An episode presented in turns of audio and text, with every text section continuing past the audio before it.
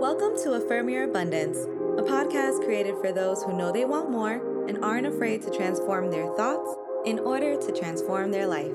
I am your master motivator, Tiffany, and I can't wait to go on this journey with you. So let's get started.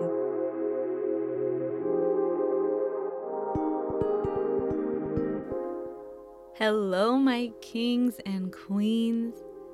All week, we've been talking about questions that we can ask ourselves when we're experiencing worry or doubt or fear. So today, I wanted to talk about not really what to ask in just certain, you know, stressful circumstances, but I wanted to introduce a question that you can use at any point in time.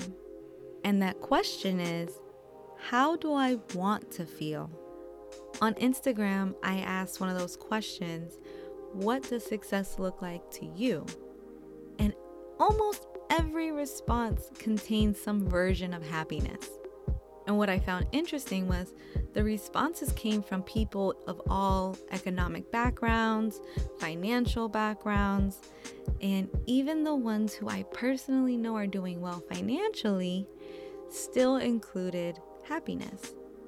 And I'm bringing that up just to show you that you can have money, but that doesn't make you successful.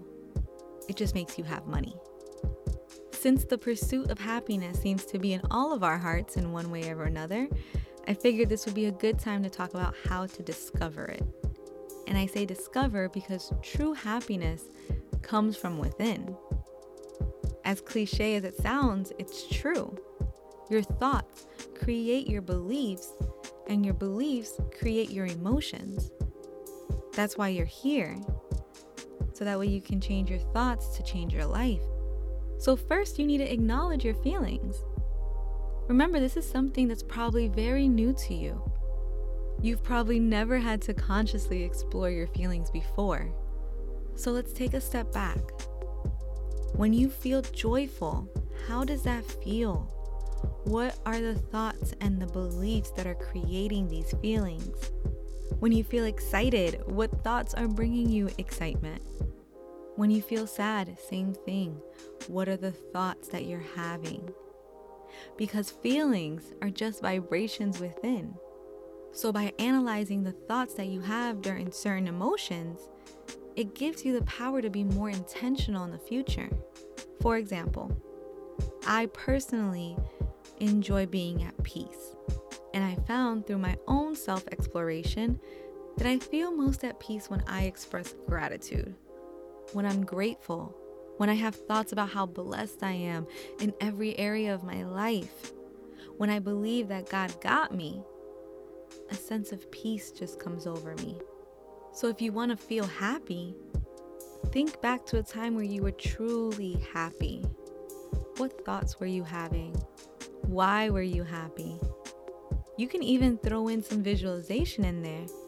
What were you seeing that brought you happiness? They say that visualizing someone you love releases the highest level of vibrations. So who do you love? What environment brings you joy? All of these questions are for you to sort of coach yourself, right? And figure out who you are. Once you consciously conduct these practices, it's like you have your own emotional toolbox inside of you, and you're able to go within and grab whatever thoughts you need to produce the emotion you want to experience. And influencer Sheila Marie perfectly describes us as first-generation healers, because for most of us, we are. The research is still ongoing. The studies are still few. Stop relying on the same habits that you've been doing all your life to take you somewhere new. Be courageous enough to explore your thoughts and watch your life change for the better. Let's affirm this together. Repeat twice after me. I access my thoughts and emotions with ease.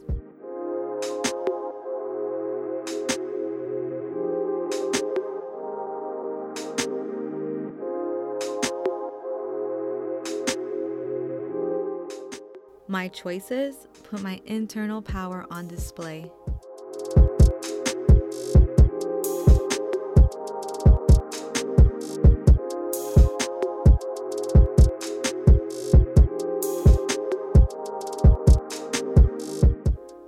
I consciously recognize my feelings and the beliefs that produce them.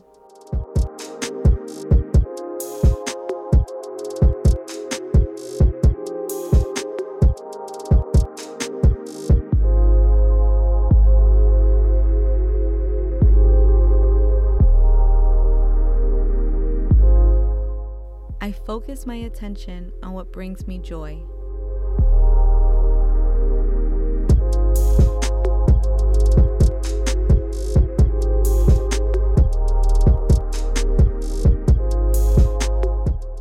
I am deliberate with my thinking patterns.